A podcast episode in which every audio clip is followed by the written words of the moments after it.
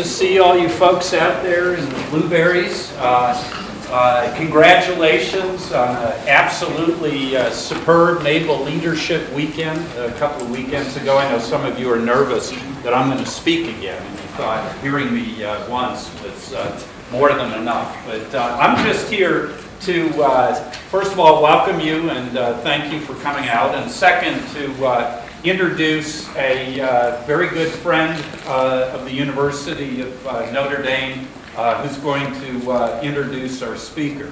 Uh, Rich Early um, is recognized as a distinguished CEO, entrepreneur, and investor with a proven track record of launching and building technology companies and leading them to success. And actually, a lot of the companies he's working in uh, are in the defense industrial space uh, that many of you uh, are going to uh, be engaged with uh, throughout your career. Uh, He's the CEO, chairman, and founder of the Scaife Group, a private global investment firm in the information and aerospace defense, en- energy and power and communications industry. He's also a managing partner and co-founder of Dunrath Capital, uh, a venture capital firm that focuses on dual-use technologies in the private and the uh, public sectors. Uh, He has an MBA from Benedictine University, but more importantly, he has a BA uh, from the University uh, of Notre Dame, and he played football uh, for Lou Holtz the last time the University of Notre Dame won a national championship. So please uh, join me in giving a warm Notre Dame welcome to Richard.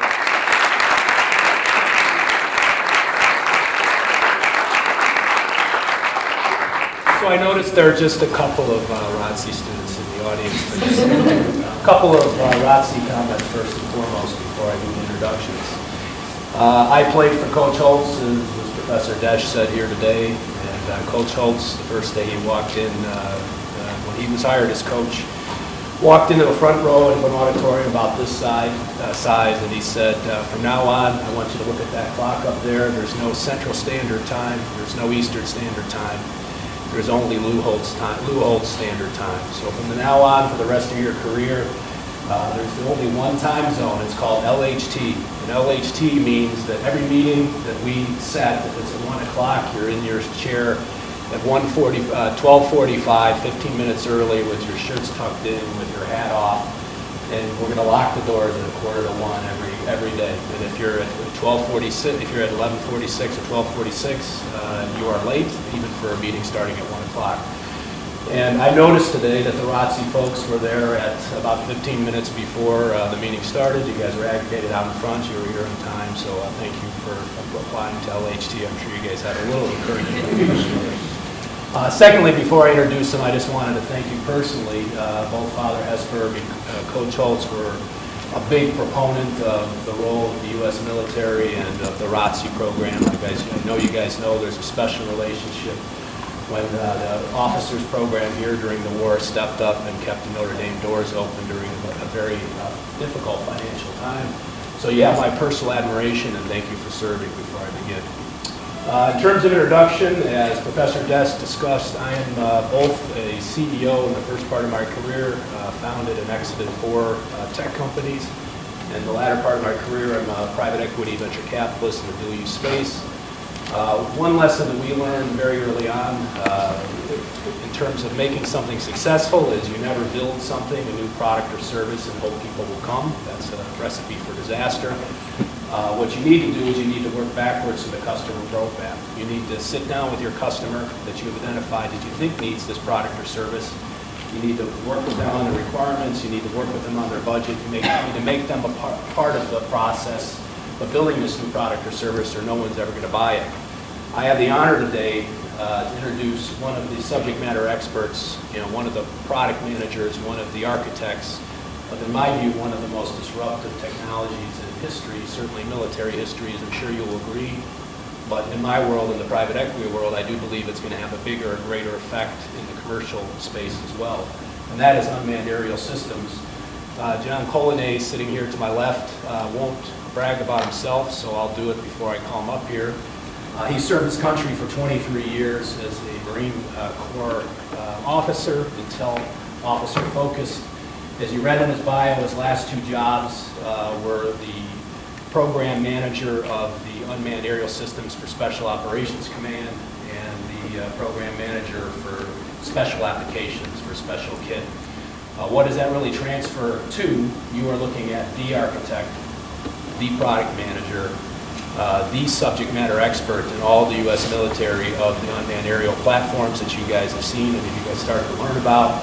Uh, So for someone whose job is to find a subject matter expert to partner with uh, and who to develop product with and who to develop now acquisition strategies in the commercial space with, I've learned so much from him in the short period of time since he's been retired. I'm very grateful for him uh, to be here today. I think you guys should all uh, really listen to what he has to say because I think he really is the guy that was there in the beginning and shaped all the platforms that you guys can be using here in a very short period of time.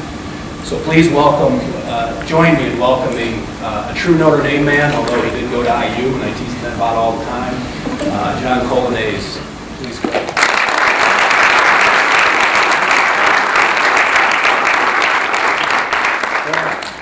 So, uh, all the Marine options, stand up.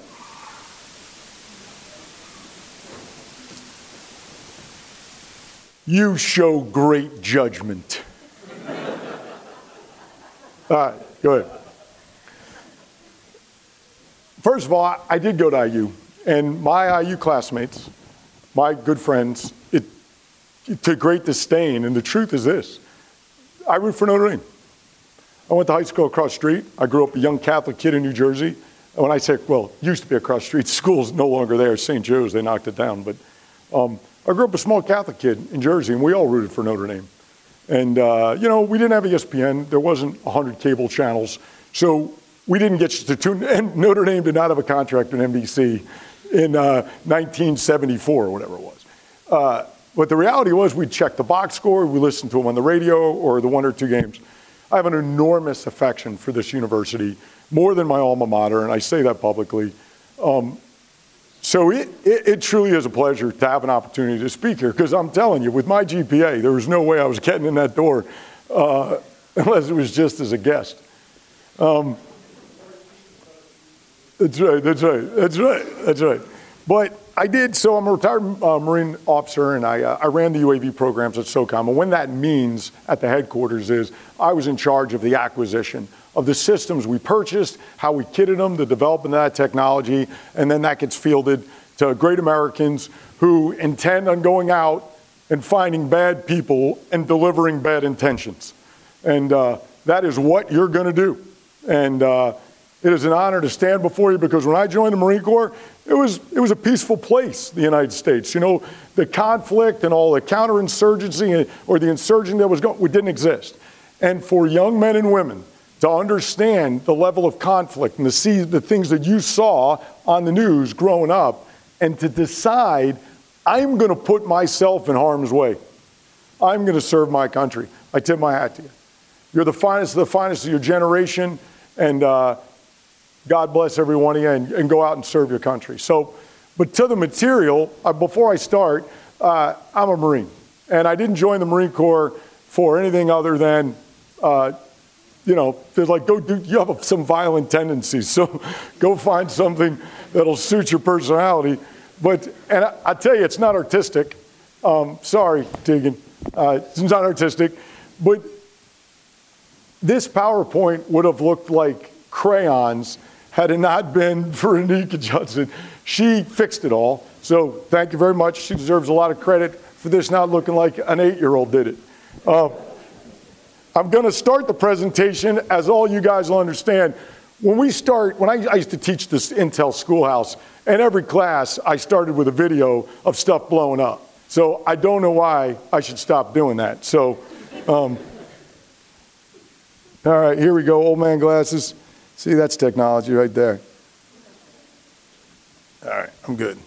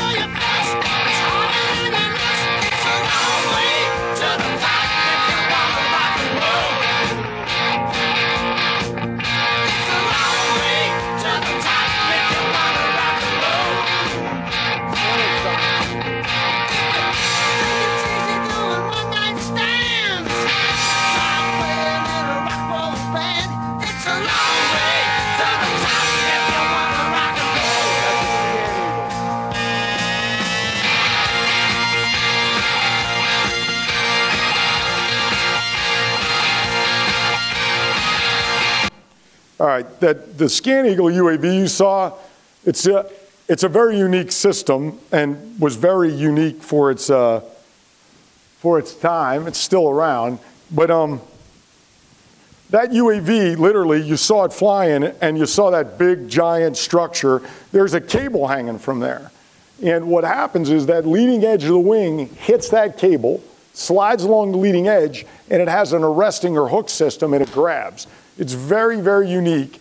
And the reason it was a very, very attractive system to the Navy, particularly in the Marine Corps, is because of that recovery and the footprint. It, it was very viable, what we would call sea based ISR. So, that from a Navy side of the house, um, that technology in the UAV was kind of something they pursued. Although, as I was talking to one of your professors, uh, the Navy in the last few years has reduced its budget into the tactical ISR game and invested in other places. Um, so the slide up here says game changer, and, and, I, and I, we probably use that term in our lexicon way too much. Uh, it's, that is an easy thing to justify. We're going to go through this brief in this discussion, and you're going to, I'm going to try to articulate this in terms of national security and the operational relevance of the capability. But it has absolutely changed how a tactical commander is going to conduct war. It has absolutely changed national policy in the intelligence community at a strategic level. There are missions that we would have never undertaken from a risk standpoint with a manned system or from a collection standpoint in the intelligence world because we physically couldn't have achieved the end state we desired. UAVs changed a lot of that. Uh, I can go back to the early 90s, and it is really interesting for me to see the evolution of that technology. And we're going to talk a little bit about a Pioneer UAV, but the evolution, so you're all used to LED screens and you're watching videos and it looks like uh, what Xbox or whatever. The first you, mature production Pioneer GCS I ever went in was a giant truck trailer and, you know, as you can imagine, because you grew up in the age of computers, they do their missions now and it's, it's a digital file and we save it. Back in the day, you went in this trailer, they were all uh, military pilots. They weren't UAV pilots. The one guy I, I became good friends with, a guy named Captain Berryman, was a Harrier pilot, a POW during Desert Storm. The Iraqis shattered his leg when he uh, cracked his femur great guy, and he was literally not qualified, medically qualified an airplane yet. He went to the Marine UAV unit when we stood it up. And it was a big trailer, and our missions, when we saved them, it was an, an electronic arm as the guy flew. It had the equivalent of like a pencil, and it drew, and we had to line up the maps, paper maps, calibrate the system, and it would draw a line on the map. And you'd save the map. Uh, so think about where we've come. There's so many, that's a separate discussion in itself, the evolution of the technology. It, it has changed the way we do our targeting cycles. We're going to talk about that. Soft, when I was at Special Operations Command doing some intel stuff, it really evolved how we would target an individual. Because when, uh, when you're fighting an insurgency, which is the enemy that we fought to, to a great respect, it, we're not trying to destroy tank battalions. We're trying to find an individual, a guy, a person, and kill that person. I can't collectively tell you how hard that really is. If I told you, I'm going to, here's a person somewhere in the world, go find that person and kill him, and don't hurt the guy standing 12 feet next to him. And so our operations have become very surgical, and you need special tools to do that. So, from a national security perspective, this technology's growth over the last 20 years has uh, changed the game. There's no doubt about it.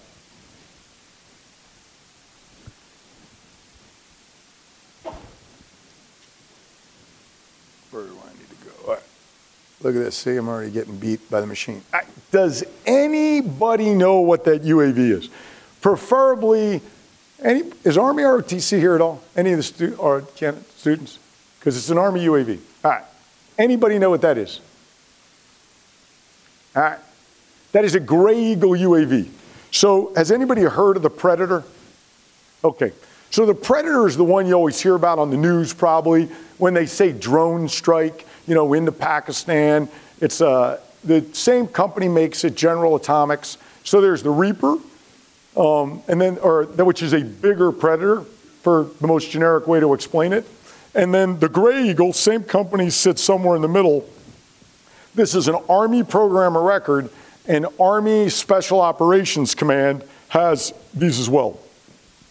But so General Atomics is the company, but the Predator is probably the most known to the average American watching the news because it really got its notoriety, good or bad, how you feel, because it was uh, recognized uh, for the deliverer of a lot of the strikes that you all hear about drone strikes.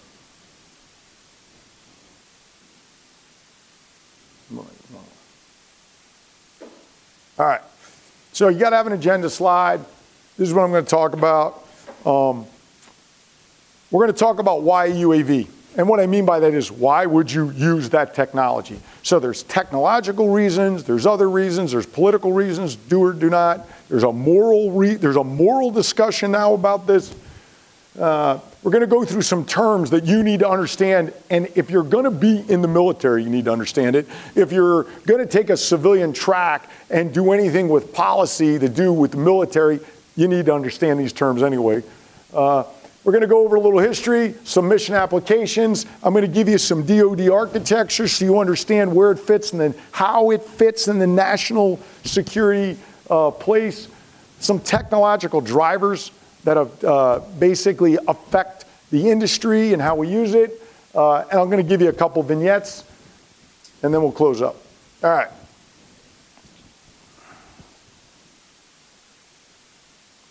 All right, so, oops. Wrong one. Too much. All right. Why UAV? So um, we're going to go through this chart. So have you, have any, uh, do they talk about campaign plans at all? In our, do you ever heard of that term, campaign plan? All right. So there are plenty of them, and you see this one as a number, and they have numbers, and they're very strategic documents. And I mean, they're signed by the president, they're signed by the secretary of defense. And the campaign plan is a very strategic vision of how we, the United States of America, is going to get to the desired end state on a problem. 7500 happens to be combating terrorism networks. Pretty important plan, you know, tends to be on the news every day. The, the you know, global terrorism. SOCOM, Special Operations Command, is the executive agent. Um, I am pretty darn confident that one of your leaders here, uh, was an SF uh, third group guy, uh, has been very involved and have been a part of that plan. Uh, so, Platt, am I right? Right. So he is he is a mechanism at a strategic level that he's a leader of mechanisms that execute that plan how to effect. So the green is good, red is bad guys. Pretty simple. And so, what we're talking about on the green side, and you see the blue arrows, we want to strategically do things to shape our environment, to shape things to have a stable environment. So, this could be partnering with other countries, and it doesn't have to be the United States military. We can be using the State Department, we can use uh, national aid organizations. We, are, we, we don't want it to be what we would call kinetic. Kinetic is I take a bullet, uh, the most dangerous weapon in the world, right? A Marine with a rifle, right? Delivering bad intentions at the end of that rifle. And that is a mechanism I firmly believe this country needs, but it should be a last resort, okay? So there are mechanisms that are non kinetic, not weapons killing people, that we want to help shape our environment. There are small partner countries that have a terrorist problem. We want, we train their military. It's called FID, Foreign Internal Defense. We send Army, Marines, sailors, airmen to these countries and train their military on how to defend their country, how to do intelligence, how to collect it, how to do a raid, how to fast rope out of a helicopter. And there are mechanisms at all levels of government, and that'll all be in that plan. shape that environment. But then there are the bad guys. And we have to figure out how to control them. Now, all these mechanisms aren't bullets or warheads to foreheads, is a term you may hear when you join the military. It's not all about that. It may be a cyber attack. We may shut down their internet. We may, we may do something very, very passive where we use another nation to influence. So we're trying to affect our environment, shape it, stabilize it, but we also want to come up with a plan that directly uh, stops the enemy from doing what the enemy wants to do and allows us to set the conditions that we want. That makes sense? Now, I, I got the one block. Irregular warfare is a term you need to understand because we used to use things like insurgency and we conduct a counterinsurgency. There's guerrilla warfare. There's, uh, in the soft world, there's unconventional warfare, UW, and they all mean things. Irregular warfare has kind of collectively scooped all those things. Those terms are still legitimate, but irregular warfare applies to anything that's not conventional.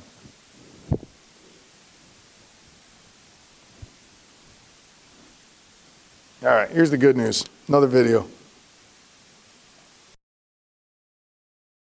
Lieutenant Kendrick ordered the code red, didn't he? Because that's what you told Lieutenant Kendrick to do. Object! When it went bad, you cut these guys loose! Your Honor, you had markers inside a phony transfer! Your Honor, you doctored the logbook! Damn it, Captain! You coerced the doctor! Consider yourself in contempt! Colonel Jessup, did you order the code red? You don't have to answer that question. I'll answer the question. You want answers? I think I'm entitled. You want answers? I want the truth! You can't handle the truth! Son, we live in a world that has walls, and those walls have to be guarded by men with guns. Who's gonna do it? You? You, Lieutenant Weinberg? I have a greater responsibility than you can possibly fathom. You weep for Santiago and you curse the Marines. You have that luxury. You have the luxury of not knowing what I know that Santiago's death, while tragic, probably saved lives, and my existence, while grotesque and incomprehensible to you, saves lives. You don't want the truth because deep down in places you don't talk about at parties, you want me on that wall. You need me on that wall. We use words like honor, code, loyalty. We use these words as the backbone of a life spent defending something. You use them as a punchline. I have neither the time nor the inclination to explain myself to a man who rises and sleeps under the blanket of the very freedom that I provide and then questions the manner in which I provide it. I would rather you just said thank you and went on your way. Otherwise, I suggest you pick up a weapon and stand a post. Either way, I don't give a damn what you think you are entitled to. Did you order the code red? I did the job. Did you order the code red? You're goddamn right I did! All right. So, what is the relevance of that video other than that's really motivating? Uh, and quite frankly, I guess um, I didn't. That, that's that's plenty of reason to show that video. I love that. It's a great scene. Every Marine I knew when that movie came out had that remembered word for word. You'd be singing around drinking beers and you'd be going through the dialogue. You know, the whole thing about I gave you this. It's fabulous stuff. fabulous stuff, man. All right, but the truth is. Um, what the relevance of that is what are they the issue that they're trying to go over? There's an issue about ethics and morality there right? Jack nicholson who plays a great marine colonel in that movie in guantanamo he's saying hey he might have died. We, you know and, and if has anybody not seen that movie? Anybody not seen that movie? Ah, that's you're wrong. Okay so um, he talks about this code red for you two that didn't see the movie. I'll I'll spare, but they, they basically punished a Marine outside the parameters of the UCMJ, and the Marine dies. And so that's what the movie's about, discovering that. And Jack Nicholson in the end admits it. But the ethics is Nicholson saying, hey, you know, I got, we, we're training warriors, blah, blah, blah. So it's a morality issue. Well, does the ends justify the means? That's part of the equation. Um, there absolutely, there is a culture in the military that is different than, that does not apply to the civilian sector. You know, when, I, when you're in combat, it ain't about fair. It ain't about everybody gets the same. You're in combat. It's about killing the enemy and bringing your Marines home alive. That's what it's about. And the other stuff, in my opinion, doesn't matter. So it's, but clearly, in the military, it's important, particularly if you're going to be an officer, that you operate at the highest moral and ethical standard. You're always above board, or you will lose the faith of your subordinates. And so this is a morality issue. So, what's the morality issue of UAVs? So, we're going to talk about the morality and the conundrum that it causes and how that put pressure on all the conventional considerations of a UAV. So, the, phys- why would I pick a UAV? Risk to human life, that's the obvious one. I can now do a mission and not risk a human life. Simple. Um, there's physical limits. The human body has physical limits. Whether it's G force, I can fly a UAV 24 hours. I can't have a human being, if it's a cockpit of one, sit there and fly a mission safely and stay focused for 24 hours. The physical fact that I can get rid of the human being and all the life support systems it allows me to open up the design of the aircraft. Any aeronautical engineers in here right now? All right, I might pick on you later. Okay. So, the aeronautical design of the aircraft, um, I can do things that I couldn't do because I have to take into consideration of human beings in the air in the vehicle. There's the risk, the physical risk to the mission, not the risk to the human being. The risk I'm willing to assume to whether to be compromised, whether it'll fail, uh, I'm building technology with greater capabilities, so we have a tendency, believe it or not, um, in the beginning to assume that risk. But let me tell you what's happened, in my humble opinion. At times, we're forgetting why we built autonomous unmanned systems. I have seen the you know military planners going out. We can't risk losing that UAV. Yes, you can. That's why we built the technology because we don't want to put a human on the mission. But what's in blue there is manpower, and that's a negative. So Admiral Olson, who uh, not too long ago retired as the Special Operations uh, uh, Commanding uh, Admiral, the commanding officer of SOCOM, used to say, I have more people, I require more people to operate an unmanned UAV versus a manned system. That was the joke. It takes more people when it's unmanned. Because, like, you look at a Reaper, the large UAVs, you have all these people that have to recover and launch the system. So it is a it can be an enormous manpower drain, believe it or not, uh, to operate these systems. So what's the moral dilemma? Well, on the left you see connotation drone. You hear in the news drone strike, wedding party, killed an innocent person, and I'm not telling you that that has not happened. I'm not telling you munition has been delivered to a target and something happened where a person that we didn't want to die died. Of course, that's happened. And it is tragic every time. It's a loss of human life, not to, uh, you know, that's not something you should take lightly. However, our enemies also have the ability to lie and to project stories that weren't true. Uh, you know, and again, I say the wedding party because it seemed every time we dropped a bomb in Afghanistan for three years, we had hit a. I mean, those people were getting married all the time. It's amazing. But the connotation of drone, people don't like it. And there are countries that feel that it has political consequences for them and they don't want us to operate our UAVs out of their country. That is a national security issue. That is a State Department policy thing. That's a big deal. That technology has influenced the world so much, it has a connotation that will affect our uh, you know, country to country uh, policies. And then the moral dilemma. Um, it's, it's, it's an ethics issue. Morally, will us developing autonomous technology make us more willing to go kill people? We won't take, you know, because we're not putting Americans in harm's way, are we going to be less judicious about our due diligence to decide to do it. I'm going to tell you my opinion autonomous is good. Will that happen? I hope not.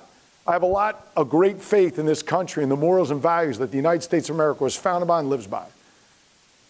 I'm not saying that that's not a topic that shouldn't be discussed, but I guarantee you the day I die, I could walk in here and go, I believe in autonomous technology. Any questions on that?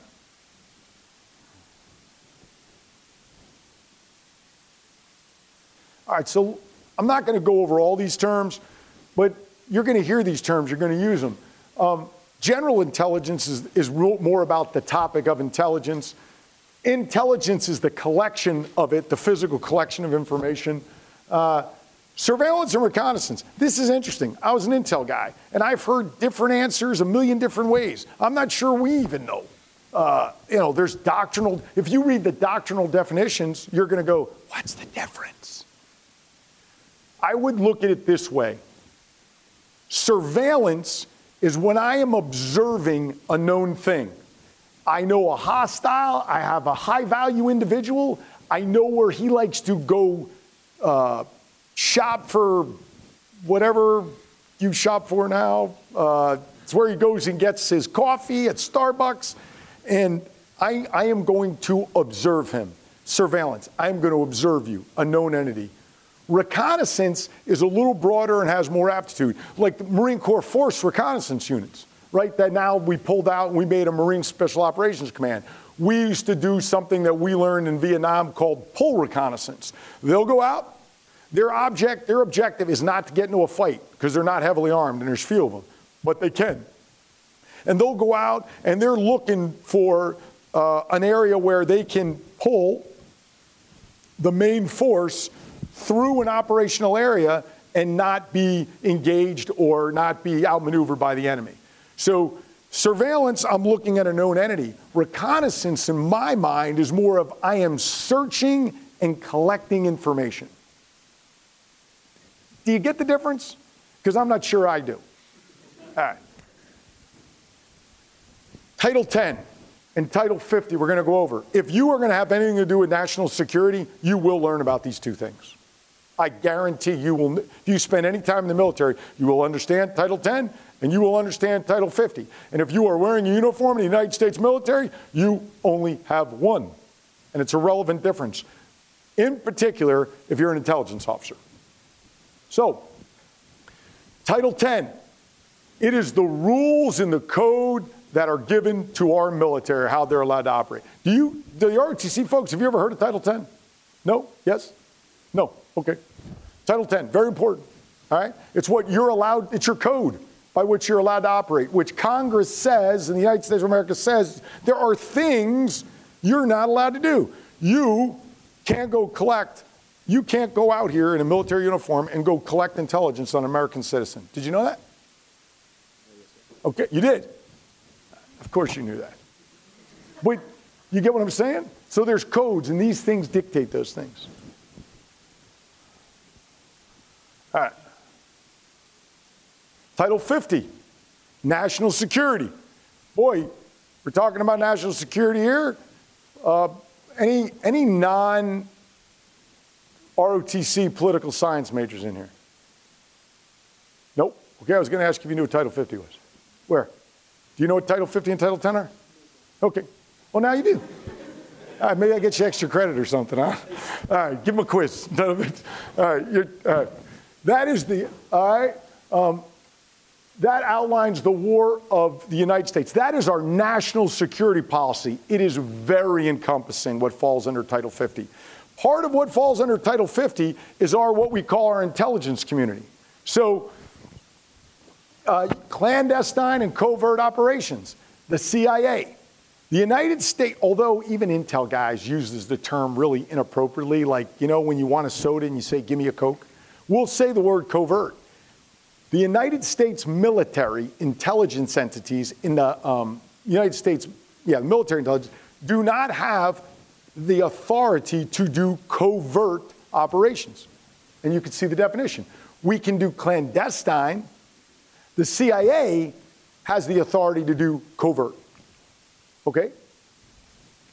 All relevant to national security. Now, why does that matter to UAVs? Because the technology I put on a UAV and budgets that the CIA is going to get and missions and how they design that technology, they really have mission sets that might be very different and authorities very different than me in the military.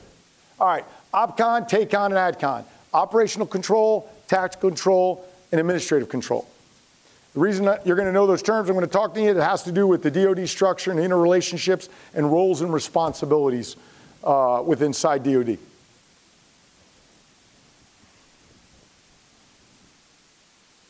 All right. So I was telling you that it was a game changing technology. One of, in my opinion, the most obvious and significant changes is this F3EAD. This is what we would call like a targeting cycle. Now, I will say, when I was a young officer in an intel community, I would make the argument everything, people, you'll hear people say, we do targeting differently now. I don't 100% agree. We, the targeting cycle is basically the same. We use different terms, but philosophically, there is a difference. And the UAV technology and what it brings specifically changed how we do targeting because we could do things we couldn't do. And what I specifically mean about this is when you, when you look at this definition, you can do all kinds of reading on this. One of the main things you need is remember, I talked about I got to find a bad actor in some bad town, in some bad place in the world, and I want to do something we call life pattern analysis. I want to know his habits.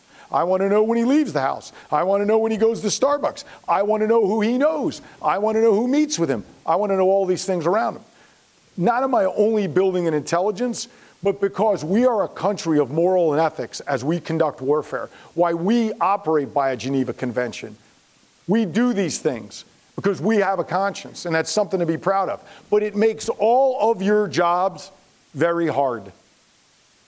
So we have to be more surgical. I just can't kill people. Oh, I killed the guy I wanted. Uh, who else died? Who cares? Our enemies do that. You know that. You see it on news. They wear vests and blow up kids. We don't do that. What UAVs have allowed us to do is to be very surgical. We can fly over that guy. He doesn't know we're there. And we're staring at him. And we're learning life patterns. And this model got built by the special operations community as we evolved and learned to how to use that technology well. And the key thing is persistence. I can have that persistent eye 10 hours. We didn't do that with manned systems. They didn't have the capability, they didn't have the legs. The human thing I talked about, the human physical limit, we can do that now. We can do it now. So, one major thing UAVs have done to change the game in national security is this they have made that a reality.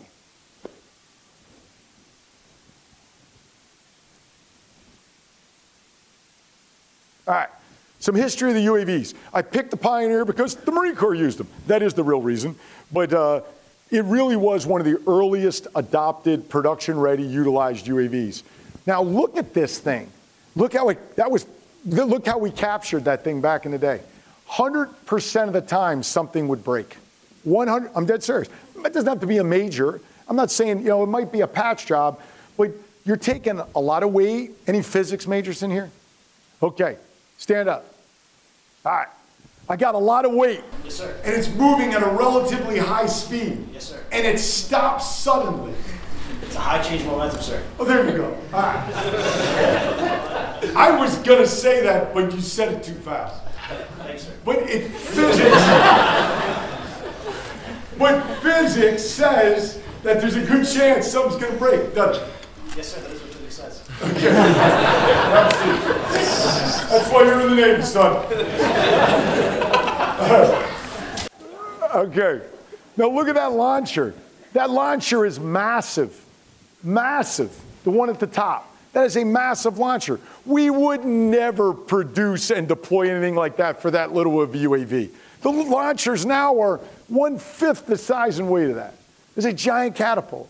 Now, at the bottom, that was called a RATO launch, rocket assisted takeoff, or RATO bottles. And they would literally sit on a stand. It was really cool. But what was cooler was when it didn't work right, because um, where's that aero guy? Well, give me an aero engineer.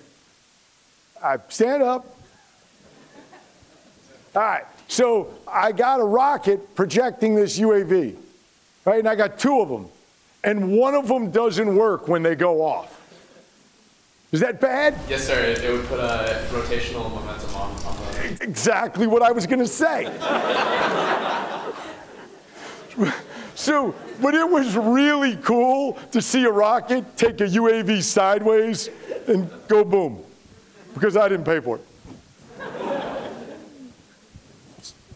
So those, I just want you to give a perspective of how this technology has evolved. It's, it's indescribable. And I had, I had this luxury, this blessing to, to really watch it firsthand. Um, so what did we use them for? Well, by the way, the Israelis were using UAVs, and I mean, you know, a guy with a radio control, remotely piloted vehicle in the 60s. You probably didn't know that. The 60s, right? Uh, in the uh, 80s, the UAS was playing with them. Now, we used them for, we'd remote control them, and the pilots would do it for pilot training, air to air, you know, shoot it out of the sky. And then in the 90s, we, the Marine Corps really started using them uh, and had units and so forth. And the Hunter and the Pioneer are two of the ones that were early mature. And you see this design with the two booms. Very common design. You'll see that design from the earliest Israeli systems. Pioneer was an Israeli company, but a lot of UAVs copy that. And there are reasons. St- aero engineer, stand up again. Why do you think I would design an airplane that looked like that? Uh, I would say that, that that tail configuration would give more stability. It does? What else? Look where the prop is. Where's the prop? Oh, is it in between the two? It's in the, it's in the middle, right? It's behind, the engine is in the back of the fuselage. Yes, sir. All right, so why would that be bad? Well, I would. One thing that would be good about it is it would give uh, more the um, Center gravity. It Center gravity, spot on. That's why they put the engines there. You're right. But why is it bad? Uh, potentially dangerous for the, the No. tail. Why is it bad? Think about air to the prop. Uh, yes. It's bad, right? Don't you get dirty air? See, I taught you something. Sit down. dirty air. Why is that relevant, though? Noise. I, these, these early on, all these engines were two-stroke engines, means it was what you're a giant weed eater. It's really loud. And so, how do I make it quieter? I got exhaust noise and I got prop noise. Dirty air to the prop, got to spin the prop faster, right? All right. See, he agrees with me. So, I tips on the blades go faster, past the speed of sound, very loud. Okay? So that's why we've tried to, some of those technologies, depending on if you want a quiet UAV, pusher prop bad. That's a pusher prop. Tractor props in front.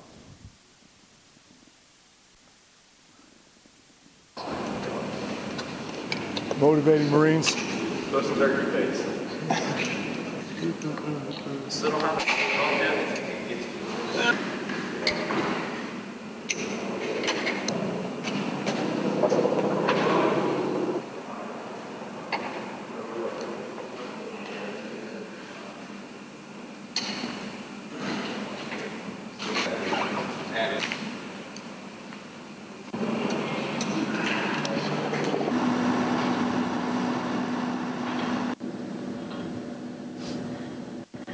don't have See, he's controlling me. The hand controls.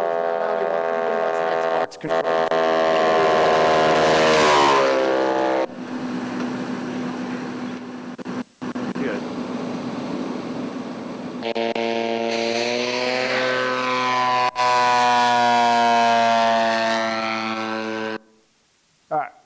Just gives you a perspective. Again, I never would have figured out how to embed in video if it wasn't for Anika Johnson. Thank God. All right. See, I did this for all you millennials. Made an app slide. All right. Okay. All right.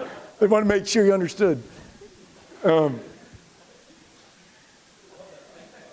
You, which one? A light pen analysis? The only, okay, I'm an Intel guy. I hate social media. It's very, very dangerous. If you want me to screw up your life, invite me to legally do things that's normally illegal, and I will exploit more than you'll ever realize, and you'll be humiliated. So, um, social media bad. Bad. Social media bad. All right. So, um, but I do have Snapchat because I have four kids. One of them is a 15 year old girl, and that's her life. And so every time I see a Snapchat and there's a boy in it, I interrogate her. and I've done tactical interrogations, so I'm kind of good at it. So, Tegan them. Your dad and I are talking. so, well, teaching them all kinds of crazy things. All right. So, uh, life pattern analysis is a perfect example, right? I talked about what that was. UAVs did that. Now, we did life pattern analysis. I used to teach things called link analysis. We didn't call life pattern analysis. You know, somebody changed it and took credit that it invented something. They didn't invent pattern analysis. We've done it forever. What the UAV let us do was stare at a target with an electro optical imager for hours upon end. That's what the UAV did. We've always done pattern analysis, and I used to teach in the schoolhouse, like I said, we teach human surveillance. I follow you around. Following's a very uneducated, generic way of explaining it. Human, eyes on a target. Because we didn't have the ability to project the technology and assume that risk. Now we do. Okay? These are all different missions. I'm not going to go over them all force protection, strike. So um, that's relevant, believe it or not, in a bigger way. When I have a platform like a Reaper, which is a really big UAV and it's got weapons on it, this is how crazy it gets. That comes, that's a strike platform, not an ISR, not a reconnaissance platform. And literally, so think when I have a reconnaissance only platform, then when I would have to go defend my budget to congressional staffers, um, the intelligence committees care. But when it's a Reaper, it's got a camera, it does all the same collection stuff and more, but they put Hellfires on it, that's a strike platform. Okay. Battle damage assessment, we blow some up, smoke clears, stare at it, is it destroyed or not? Right? Do I want to put further kinetics on that target? All relevant. All right. Route reconnaissance, mission planning, um, TTL at the bottom, exfil. So tagging, tracking, and locating. So um, one of the hardest things about that, so I tag you, you don't know it, right? There's something on you, it's tracking you, GPS, whatever, um, telling me all kinds of crazy things. I have to get that data. It's called exfil in the data. So you're in the middle of some hostile place I cannot get to. So when we do TTL operations, they're typically very small devices because it would be hard for me, you know, uh, if it looked like this, it would be hard for me to hide it on you or in your sneaker or whatever. But what happens is when I make things very small, I now have to have a very small antenna and I have to have a very, very small. Any electrical engineers in here? Stand up. All right. Hey, now, so you were foolish enough to put your hand in here. so I want to communicate and send an RF signal. What year are you in school? All right, so you're, you're, you're, you've had some RF stuff. All right, so I want to generate an RF signal, and I have a really tiny antenna and very little power. Is that good or bad? Uh, that's pretty tough, sir. Yeah, okay, exactly, right? Power and the size of antenna matter. And oh, by the way, I need to send the signal up to a satellite. Oh, it gets harder because I'm going really far, right? Atmospheric absorption, all that crazy stuff. So, thank you. So, um, the point is, technology really, really hard to build something and exfil the data. Well, now a UAV is a lot lower than a satellite, right? And now I can, I can look for it, I can search. So, from an exfil of tagging, tracking, locating, something you never would have thought of. UAVs allow us to do things that we couldn't do before well.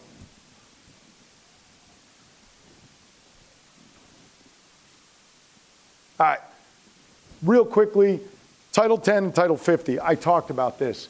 Um, I won't spend a lot of time on this slide, but it dictates authorities' and missions, and that is relevant. It's relevant to the technology. It's relevant how I'm going to use it. Sometimes it's good. Sometimes the CIA and SOCOM would share very, very well. What are you doing? What are you doing? What are you? It's great. Other times it's not so good, and it's not for bad reasons necessarily. You know, when you're doing very sensitive intelligence operations, and particularly when people's lives are at stake, and also when you have something that is doing very, very well, collecting very critical information, you have to be very sensitive of that being compromised. Because once it's compromised, you lose the collection or someone is in harm's way. So it's not always for bad reasons that sharing doesn't happen, but the reality is more people know, then more more chance of compromise. That is just our human nature. Uh, there's a good friend of mine. I hope he never watches this video. I won't say his name. And we have a joke between the rest of us that if you want everybody to know something, tell him a secret.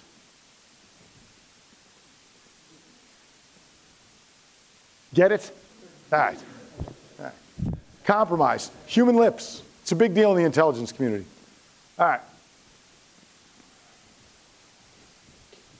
Wow, that didn't go over well at all, did it? I'm just gonna I'm just gonna assume you didn't get it. All right. All right, so the DoD structure. This is extremely relevant because we're going to define roles and responsibilities, UAVs in that national security uh, picture. So I don't want to go over this, but you have the Secretary of Defense. He has the, sec- the services of the Secretary, right? There's a Secretary of the Army, there's a Secretary of the Air Force, and there's a Secretary of the Navy. You, you, right? Now, no Secretary of the Marine Corps, is there? What? He's under the Secretary of the Navy. That's absolutely correct. All right? Now, if you say to me, which many do, my good sailor friends, hey, you know you're a department of the Navy, don't you? I say, yes, we are. We're the men's department.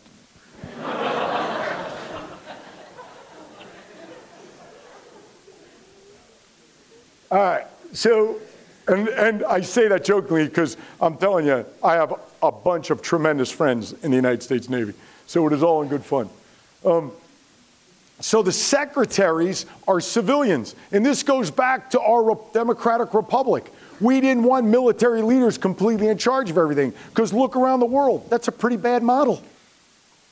So we have civilians that are in charge of these military leaders. So the Commandant of the Marine Corps works for a civilian, Secretary of the Navy. Now, so you see that on the side. You have service chiefs. So the commandant, chief, the, the head military guy, right, the four star in charge of the service. What is their role? Their role is to train and equip. They do not really, they do not operationally fight wars. The commandant of the Marine Corps does not go into an area, an area of operations and lead Marines into combat. They train and equip, right? They're, they decide the, if the Marine Corps is going to get a new uniform, the commandant's going to do something that it's administrative, it's procedures, it's the, it's the specific rules to the way the Marine Corps is going to act. Marines do not salute indoors. All right? We don't. The only time I'm ever gonna, I would ever salute indoors, right? Simple thing is if I'm under arms. If I'm under arms, I have a cover and I salute. The other services do. My Army brethren will do that in certain instances. We don't. That's a Marine Corps thing. When we fight wars operationally and we have military commanders fighting those wars, that is on the other side. So you see these, um, uh, you see these blocks. That the, these are the combatant commands. All these. Some of them are considered functional. Cyber Command. It's brand new. Okay? They do, they're very focused on cyber related activity. That's a functional. Then there's operational commanders, and they're given, they cut the map up of the world, and they say, this part of the world you're in charge of. So if we're going to war, and when there are forces are in that area of operations of that part of the world, you're in charge. Who has heard of U.S. Central Command? Who is always in the news for fighting the war in the Middle East? All right? I used to work there. I worked at the, the operational com- soft component underneath that. And so you see that, U.S. Central Command. Well, you see all of them. All of those in black have a region of the world. Believe it or not, U.S. Northern Command has America, Mexico, so you even have one here in the United States. All right? Does that make sense? Those are your warfighting commands.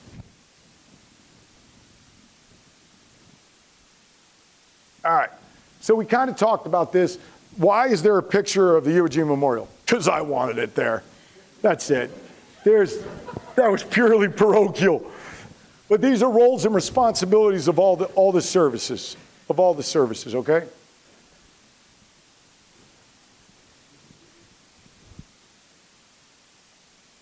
All right. Who, uh, where's, uh, you're the only, I picked on you once. Who thinks they know geography? All right, go ahead. Uh, you just want me to name all the countries, sir? Can you name them all? Uh, yes, sir, I can. I, you know what? You said that way too confidently, so I believe you. Pick one. Oman.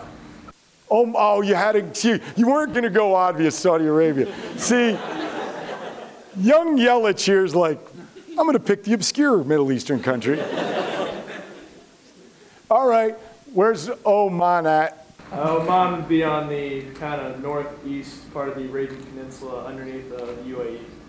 Very good, very good, very good, very good. All right, I'm impressed. All right, see that country. So I'm gonna. I'm gonna now. I'm not. I'm now. I'm gonna come after you. Okay. So, what COCOM do you think's responsible for Oman? CENTCOM. Okay. So see that country on the far left, that big s- trapezoid? Yes, sir. What country's that? Uh, Egypt. Ah, what what COCOM's in charge of Egypt? You want me to go back to them so you can read them all? Uh, also CENTCOM, sir. Oh, you very good. I tried to get him, right? I went into a different continent and I wanted you to say AFRICOM, didn't I? Yes, sir. I did. You didn't. All right, now you're taking me off. All right, now actually you're, you're making me angry now. All right. So, all right, the very top of the map to the far left. What country is that? Turkey. I, yeah, I, you're, I was going to say you had a high GPA, but you're at Notre Dame. All right. Okay, that makes sense. What COCOM is that? Also CENTCOM. No! gotcha. You don't know anything. very, you, I'm impressed. Very, very good. Very good. Uh, very good. I, I guarantee you, you see, I cheated on kids like you when I was in school. So, um, it's, it's Turkey, it's EUCOM. And you know why that's really, really relevant in our modern, our recent history? When we were fighting OIF 1, that became that separation of Turkey and uh, Iraq uh, being in two different COCOMs became enormously a pain in the butt for planning.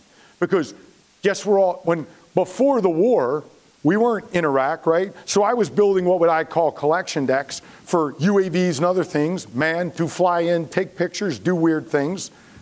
I had to go through their airspace. And there were already rules, which we called Operation Northern Watch and Operation Southern Watch, that were in place from the original Desert Storm. And they were making life impossible. But, and when we were trying to coordinate, Central Commander wasn't doing it. He was different COCOM. So you had two of these four stars, and they super pain in the butt. So it goes to show you how important those relationships are and where those lines in the world are. Because the enemy doesn't fight in those lines. Why is the Middle East really screwed up? I mean, look, read the history of why Iraq is Iraq, why Saudi Arabia is Saudi Arabia. It's, an unbelie- it's unbelievable you think what happened, right? There's a, there was a family al Saud, and in the 1700s, some guy, Ibn Wahhabi, who was kicked, was actually kicked from his family, you know, 18th century, develops a relationship with them. He becomes like their spiritual figurehead, marries into the family. They're a bunch of bandits riding around on horseback.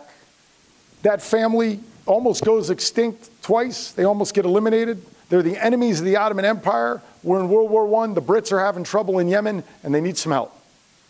And they get, they get some help. So, and now I'm generalizing things. So we Allies win the war. We throw them a bone. Hey, here's a really worthless piece of desert. and they become Saudi Arabia. How's it supposed to? Who knew? 20 something is when they struck oil, 27, bam. Seriously. Think about if they, and I mean, I mean this, think about if they gave them Jordan. They don't have that. You know what I mean? What that simple fact that the land they gave them, and they cut that part of the world up, not based on tribal lines. If you, I'm, I'm not blaming the Brits, but that has a lot to do with what's going on in the Middle East, how we decided, the Allies, to cut them out. All right, so Goldwater Nichols is really, really important for a military guy. Everybody should know what that is if you're going to join the military. It changed the way we fight. Back in the day, the COCOM, that geographical combatant commander, did not report directly to the Secretary of Defense. They took, they went to the Joint Chairman. They don't do that anymore. That is a direct relationship. They changed many, many things, that act in 86. It had a profound effect, a profound impact on our military today. So you should know what that is in general if you're going to join the military. A combatant commander has OPCON, operational control of the forces in his theater of command when they're there. Okay? That's OPCON, operational control. Why is that relevant to UAVs? I'll tell you. All right. Now, TACON, that's tactical control. So uh, this became a really, really big deal in the SOF community and in the Marine Corps during the last several, uh, during this, since Afghanistan started. What was happening was the tactical units didn't have assets that they could own and control and dictate that were capable. We had pioneers, they were really loud. The enemy knew they were there. We wanted to do surreptitious surveillance. I wanted to stare at the bad guy and not the bad guy know. The assets that could do that were your predators of the world. Sometimes they even couldn't do it. At 18,000 feet in a valley with atmospherics, you could hear this thing maybe. You know, because maybe a guy was on a mountain and that thing's at 18,000 feet uh, AGL or you know MSL, and the diff- you, you get the difference, right? There's sea level and ground level. So I can be AGL and be 8,000 feet above the sea. So all of a sudden now I'm only 10,000 feet below the UAV, and it could be heard. The tactical units, the SF groups, the Marine battalions, they wanted ISR that their local commander, that battalion commander, that company commander, could dictate and say, I want you to fly here, this is when I want you to fly, and not uh, be competing with other organizations for that resource. Which, when we go back to OPCON, if it's a predator controlled by Central Command, everybody in that theater is competing for those assets. So you may or may not get that ISR. So tactical control of the UAV has become an enormous enormously desirable thing for the tactical operator.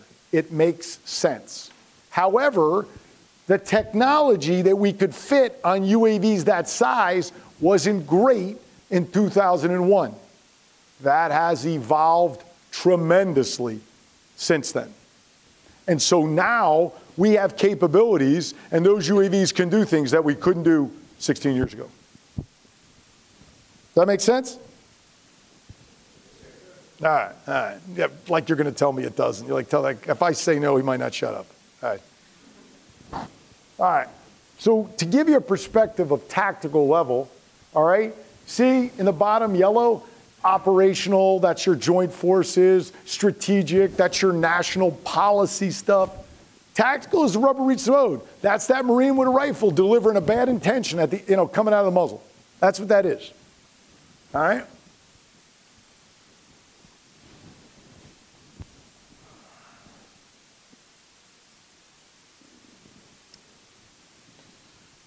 So we, we call UAVs now, we used to call them uh, classes. They changed it to groups, one being the smallest, micros now. We have micros, little tiny ones. The handheld ones you see guys flying, you'll see some video here in a minute. Uh, that's going to be, you know, I, I, think it's under 20 pounds and all these other limitations. There's, that's a, a group two is under 55 pounds. And then, so the higher the number, the bigger the UAV, generally speaking. No, that's true, bigger the UAV, but there's other qualifications other than weight. There's endurance and, and payload capacity. So this, this is um, the Reaper, because your V is up. Predator's down, by the way. You, you, you can't, it's hard to tell in a picture because you can't see the size difference. So this was the tool of trade, the big one, expensive, but not tactical control, the tactical commander but it's beyond line of sight, meaning it talks to a satellite. So the video feed that the camera gets and the command goes through a satellite, which means what? I can fly really far. I'll show you what I mean by that. Very, very important. We couldn't, we were really far away from being able to do this not too long ago. So, see that mountain? That line's a mountain. I can talk to that UAV. if I had line of sight operations, which we would call tethered, I couldn't talk to it. So think about this. Just the curvature of the earth gets in the way, believe it or not.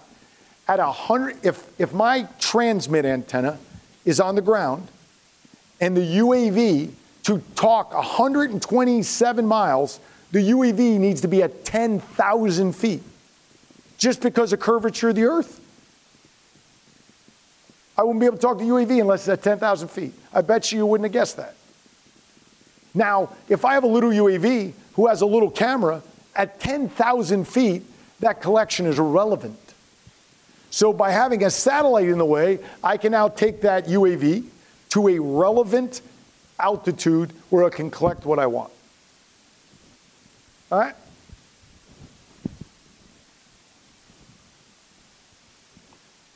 So, see my cool graphics? I got a bad guy. He's emitting energy and he's talking to the UAV. The UAV is collecting that. The UAV is sending that information back to what we call the ground control center, the GCS. Okay? And that's an old GCS. I put that picture to show you what the technology used. Now, you know, you've seen it on TV, right? Guys can do a lot of things, not everything from this little Xbox controller with a screen. All right? Now, I'll, I'll give you an example of what your generation did. Change the game. I'm dead serious. So, when we first started doing small UAVs, a lot of the people that get into it were the remotely piloted. Anybody a hobbyist? Fly radio controlled UAVs as a hobby? Anybody do that growing up? Really? I usually get a couple hands. Or now no one's raising because they don't want me to pick on them. But which is a prudent decision. Oh, there you go. You did it as a hobby? For how long? You just started? Okay, you have no time, right? You're going to school. You're here at Notre Dame. What's your major? You didn't raise your hand earlier, did you? When I asked for political science majors, you think I forgot? All right. Now, so, so you, you have the box with the two joysticks when you fly? All right. So in the beginning of the game, we, we're going to go to muscle memory, right? So uh, an example is you're probably familiar with the M4 rifle and that lower receiver that we call has the AR-15 design. What's it look like? You got the, ma- the banana magazine slaps in. I got my magazine eject button there. I got on my left-hand side, I got safe, fire, you know, all that. Well, we build a lot of weapons now in the military with that same what we call lower receiver. Why? Muscle memory for the operator. It may be a different caliber weapon, it may have a different scope, but man, when I'm in muscle memory mode, I'm doing all the same movements. Does that make sense? Okay, well, the UAV operator doing the same thing. He wanted this box. But as the UAV operators of the future started coming in, hey, can you do that in an Xbox controller? True story. All the younger guys and gals wanted it like an X, because it's your muscle memory. And man, and it was did. We did some, we did, you know, did it, put the radio in it, and they're out there doing loop to loops, like, oh my God. A button, A button, A button. I'm like, hey, dude, there's, there's no super attack, you know. Anyway, my kids make fun of me because every once in a while I'll play PlayStation with them and they play all the Call of Duty stuff. And I have to look at the controller, they hit the buttons, and that's when they shoot me. I'm like, what's the kill button? Anyway, so, all right. I got, that's kind of touchy. All right.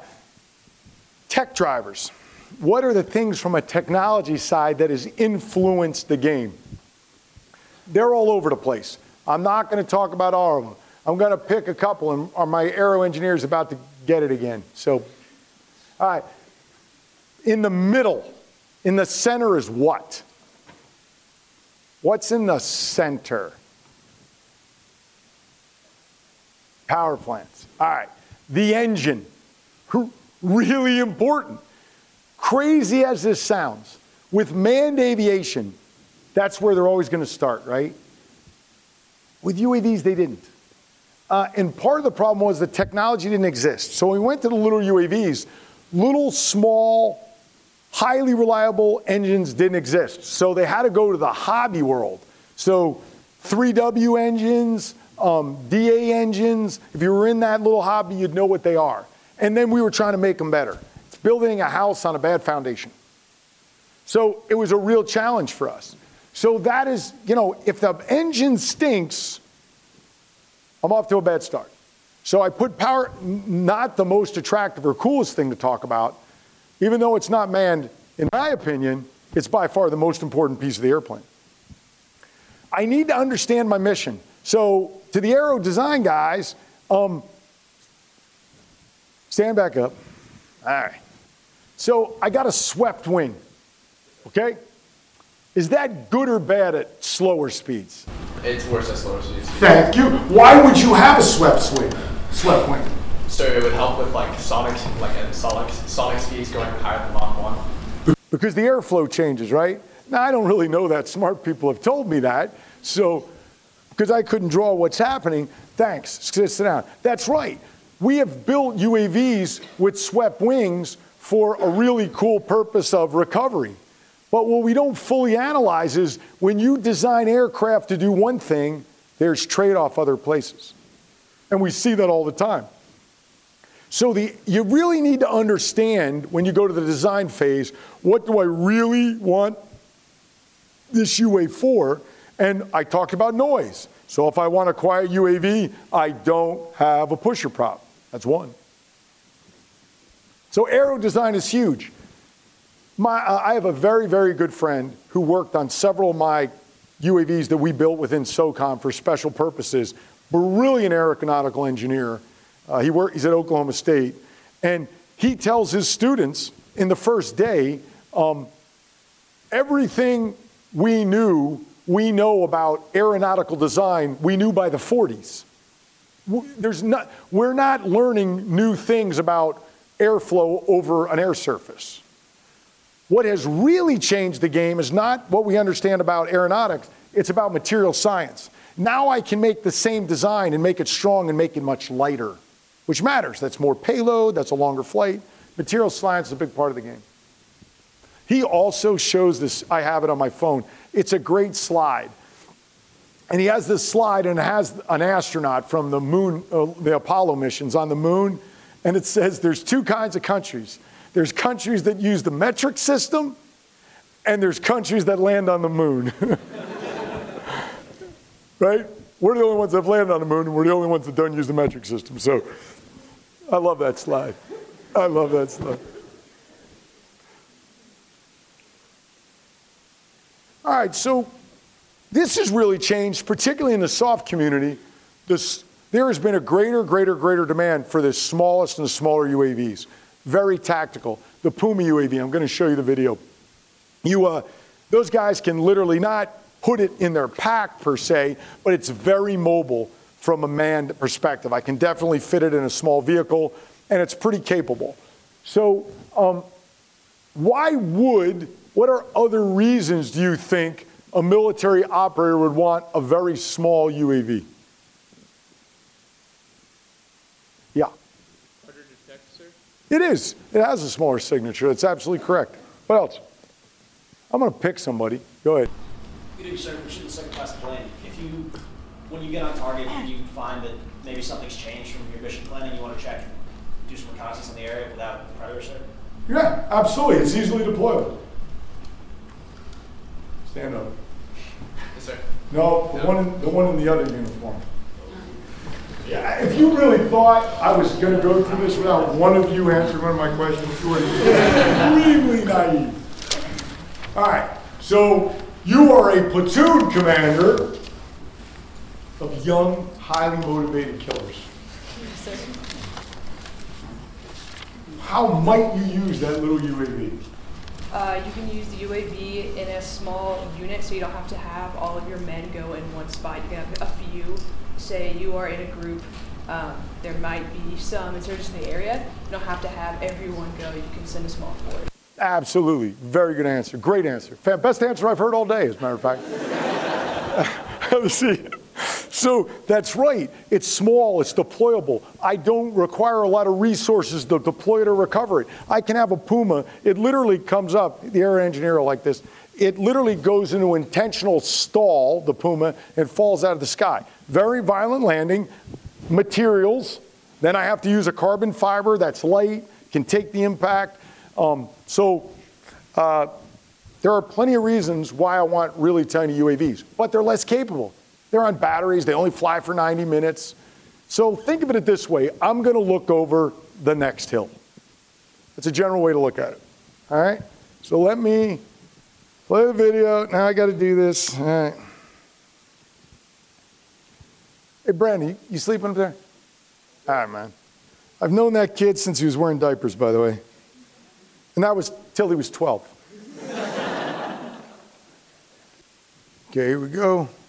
Look at this, man. I'm an audio-visual master.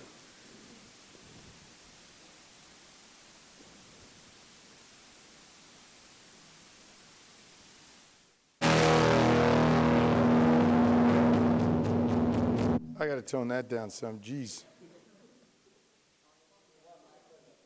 Can I do that?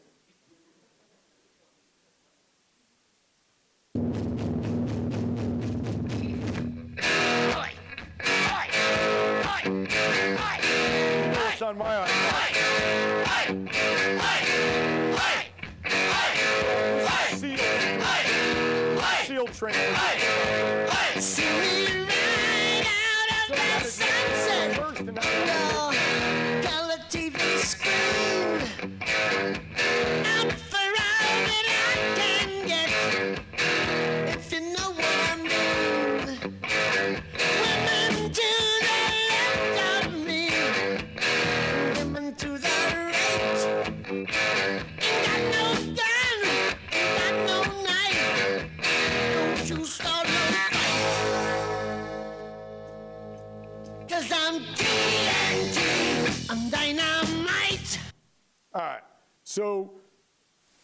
The beginning of the video, you saw that black and white. That's a thermal imager. All right. And you'll see sometimes, and you'll notice this particularly once you get out in your services and you're dealing with this stuff. You'll sometimes the hotter object will be black, sometimes the hottest object will be white. And a lot of the time that's the person. And that's called white hot or black hot. And most of these cameras now, based on the contrast, you can flip back and forth, and one will look better than the other in terms of being able to visually see what you want to see. But that gives you a perspective of what the technology can do from a night camera to day camera. And um, I- I'm telling you, I wish I could take y'all back 30. This was unconceivable in that small of a package back in the day. So I can fly this thing for two hours, get this unbelievable night image. Those original pioneers, the first night cameras we put in there were FLIRs, or, which were long wave IR, okay? Um, now, a lot of the imagery you see on TV is going to be called medium wave IR, MWIR, much better contrast, but it's, high, it's more expensive. You got to cryogenically cool it and all these things. Back in the day, we couldn't make small cryogenically cooled cameras. We had a long wave IR on the Pioneer. You only could fly for one hour.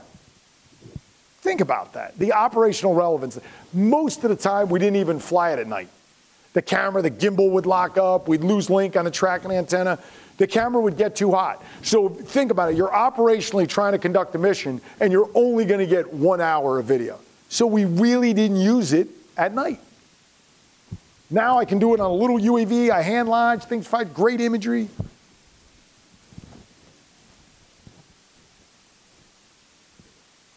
I want to listen to more ACDC, but.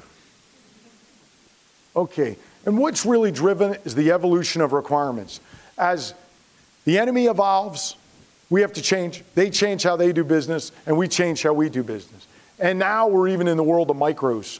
These little tiny, there's these little UAVs that fly out of your hand. Now, going back to my RF engineer, really tiny antenna, not a lot of power, you can't talk real far. And the camera's really tiny, so limited. But if SOF's going into a building and there's a, an adobe wall around a compound, he wants to be able to pull it out of his pocket, it flies out of his hand, it flies around the building, and it lets him know, right? Or when they're going into breach, you know, he can, uh, or once they breach, he can fly it inside a building, limited, you know, fly around a room, whatever. So there is a high level of interest in the really tiny ones. The one you're seeing doesn't come out of your hand, but because of the commercial market, there's a real infatuation with the quadcopter right now, and we're still trying to figure out the best way in a DoD application how to use it. Now, the most obvious thing about this is the vertical takeoff component, right? When I have a vertical takeoff and land, it really makes things a lot easier in terms of the geographical space and my footprint on how to operate. The uh, sound guy was helping when we were setting up. He's up there. He's doing a great job. He's telling her the mic, and he was telling me, hey, and I, I violated like 47 times. He's like, don't go past here, here. You'll get off the camera and don't turn your head. And I've been doing it all day. And I told him, hey, yell at me. Hey, say, hey, jackass, stop doing that. But he's too polite. So um, that means I just made his job a lot harder. All right. I want to briefly talk about this topic because it's enormously important. I am going to tell you here and now and I have witnesses, Mr. Rich Early being one of them. Two years ago, I firmly believed that this was going to be the next IED type of problem. And when I improvised explosive device, so when you were all in grade school and high school, you probably heard about it in the news, it was the number one killer of our forces. This is scary because now they can go to a store buy equivalent of a toy, fly it with their phone or their tablet, and I don't need to be a pilot. I'm hitting buttons. Fly out. Very simple. They have night cameras. You can buy these at your tech store if you want to spend a lot of money on your kid. Our enemies can easily procure these and now conduct relatively sophisticated, in my opinion, an ISR operation at a tactical level with really is a toy. This is a problem technologically that is right now aggressively being pursued. This is a problem. And you, in many of your jobs, are going to be dealing with this problem when you, uh, when you take that oath and, you, and you're commissioned. It's counter UAV. How do I counter that threat? And believe it or not, why, you know, we go through budget cycles and they get delayed. The Taliban doesn't have to do that. Taliban doesn't have a budget cycle, you know? They, so, lack of technology and simplicity is not always a bad thing at all. That's how insurgencies work. That is not a bad thing all the time. Tell them about the bird. Was that federally funded money? Yeah, yeah. So, uh, yes. Not that picture, but I think that was the French or somebody doing it. We, the federal law enforcement have looked at this. A great, it works fabulously, by the way. These, pred, these large predatory birds, I guess, don't like something flying below them, and they can train these things because they naturally want to snatch them out of the sky. And quite frankly, uh, that's better. That will be, I'm guessing, much more reliable than any technology that we can deliver because it's in their DNA to do it. Are you telling me to invest in birds? Yeah, yes. Buy a lot of falcons. All right.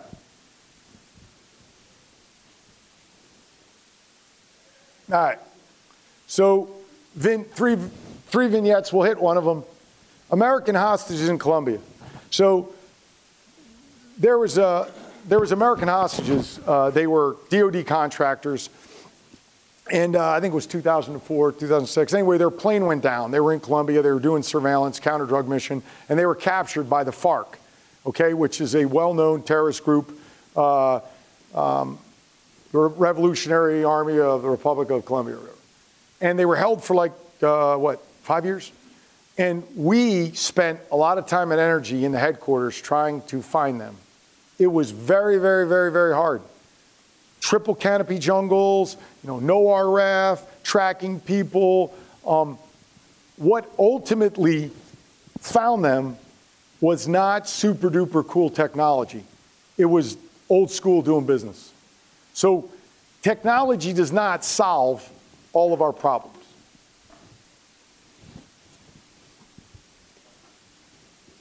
All right, last slide.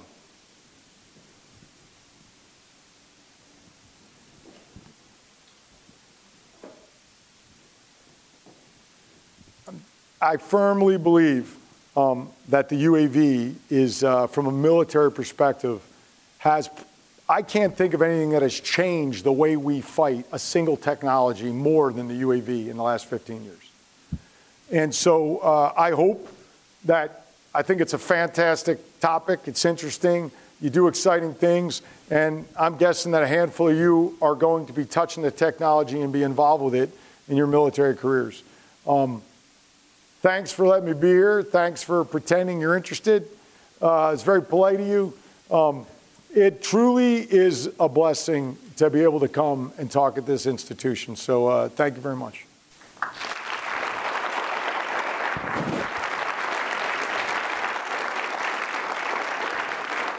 Uh, John, thanks for uh, absolutely superb presentation, really a uh, tour de force.